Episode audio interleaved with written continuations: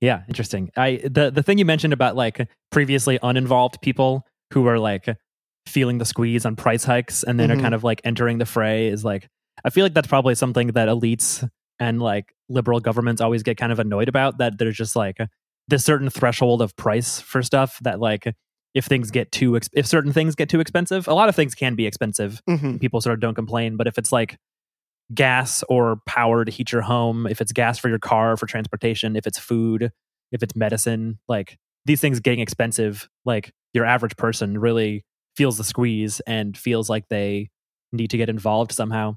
It is annoying how in America, I feel like we're so atomized and alienated and whatever else you want to call it, that you just end up with like a Joe Biden "I did that" sticker on a on a right. gas pump. Like even when prices are insane, it's hard to like get much of any movement going around it. Well, it's interesting that like, you know, Moldovans and, you know, the French and basically any European nation is much more ready to take to the streets because they all have histories of various revolutions, battles, you know, continental battles raging across Europe and mm-hmm. all of this stuff. So this is not entirely foreign to them, where it's like in the United States, we fought like two land wars. Here we fought the Revolutionary War and the Civil War a long ass fucking time ago, yeah. and then since then we've basically ruled the world from relative isolation. And so, like, the closest thing we're going to get to this kind of stuff is like the January sixth events, or like, you know, and that's that's on the unfortunate side. And then on the more positive side, you have stuff like the George Floyd and Black Lives Matter protests, which were great and accomplished a lot. I do think, I think people mm-hmm. kind of underrate how much they really did accomplish, at least in consciousness building in this mm-hmm. country. But it's like, yeah, we are not going out into the street and like protesting in front of people's houses, protesting in front of major centers en masse. People do that kind of thing, but it's not like, it's not like this thing where people are like, you know, fuck this. The rent is too damn high. The gas costs too damn much. Yeah. I'm going to the White House right now. Like, I have no other mm-hmm. option. Americans just kind of aren't as interested in that. We'd, yeah. we'd rather we were, watch House of the Dragon. Yeah. We were talking about this on a recent episode, right? About how like the protesters that are like gluing their hands to the wall and throwing uh, mm-hmm. like paint and food on the paintings or whatever, that like they could be going to like dump mashed potatoes on Nancy Pelosi's driveway and like gluing themselves to the road in front of her car or something. Right. Th- these are protests you could do that it's like, you're not even necessarily going to like get arrested for more than vandalism, but you can like bring a lot of attention. I guess the problem is that like, if you go to Nancy Pelosi's house, there's no, no one around who's like, oh my God, her driveway. And they'll just kind of like disappear you and nothing will happen. Yeah. Yeah. Or they'll just like regular arrest you. That's the thing. You got to show up in a huge group. You got to, yeah. you got to coordinate it. Mm-hmm. And, and the United States, I mean, as much as prices are increasing here, quote unquote, inflation is very high. And uh, despite gas going down for a little while, it's going back up now.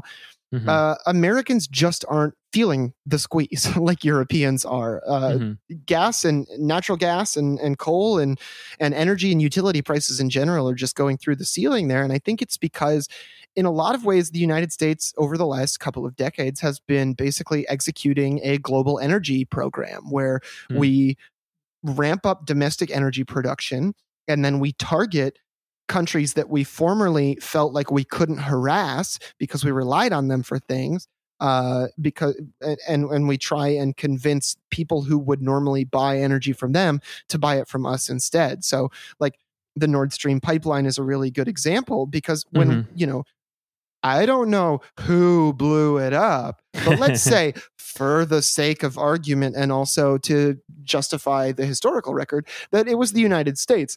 Mm-hmm. Why would we fucking do that?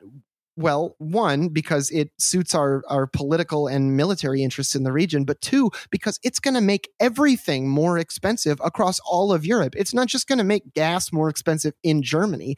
If gas is more expensive in Germany, then the price of all energy creating util- or, or commodities like coal, like oil, like, mm. you know, whatever else is going to go up. And as a result, because that you use those for transportation, transportation costs on all other goods and services are going to go up. So your copper is going to get more expensive. Your rare minerals and, and your gemstones are going to get more expensive. And, and your electronics and, and your printed circuit boards are going to get more. All of this stuff is going to go up. That's very, very advantageous for the United States, because an economic crisis with our greatest economic allies is going to force them to be much closer to us and build a much more consolidated relationship with us.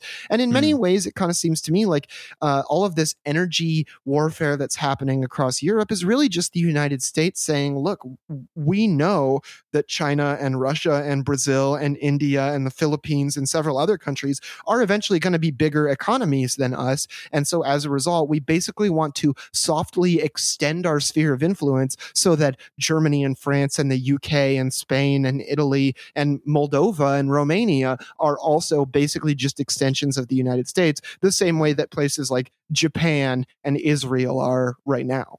Mm-hmm. Yeah. And then this also maybe either ties in, or maybe this is like caused by all these energy prices, like, because I keep seeing that uh, the rest of the world is sort of like suffering because of how strong the U S dollar currently is. Mm-hmm. Like right now, a dollar is equal to a euro, when back in March of this year, it was uh, like eighty cents to a euro or, or something. Yeah. Like, like, like it was eighty percent. So it, if when you're reaching a point where like your own local currency is buying less and less in U S dollars, and then that that that product is also becoming more expensive in U S dollars, mm-hmm. it's a real double whammy of just like you're paying more and your money is worth less, so you have to pay even more on top of that.